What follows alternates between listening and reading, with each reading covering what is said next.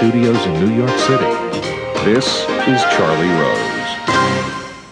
Good evening. I'm David Remnick, filling in for Charlie Rose, who's on assignment. We begin with the elections in Ukraine. Pro Western billionaire Petro Poroshenko was elected president by a large margin on Sunday. The vote comes three months after a protest movement forced pro Moscow President Viktor Yanukovych from office. It's seen as a critical step for restoring order amidst the ongoing crisis in eastern Ukraine. Poroshenko pledged to bring peace to the Ukrainian land and ease tensions with Russia, which has been accused of backing the separatist movement there.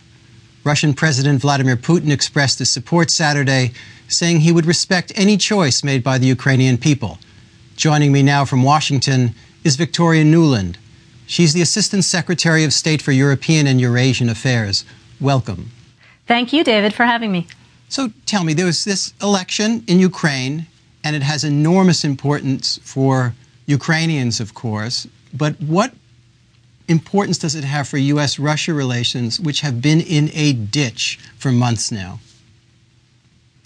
Well, you're right, David. It was a spectacular day for the people of Ukraine who went out in force uh, to choose a new president and to say uh, to their government and to the world that they want a future that is unified, that is democratic, that is prosperous, and that is rooted in Europe.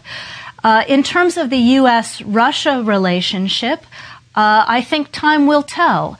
Uh, the president of Russia has said that he will respect the results, that he will work with the elected president.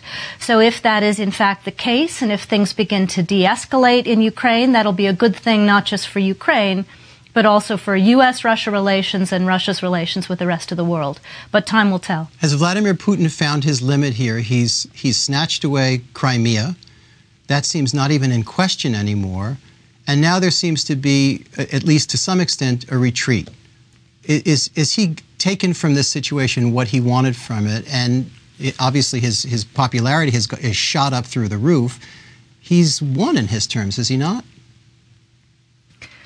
Well, first of all, uh, I don't think it's wise for anybody to try to get inside the head of, of, of President Putin, given uh, what has happened just in the last four months. Let me take issue with one thing you said there, which is with regard to Crimea.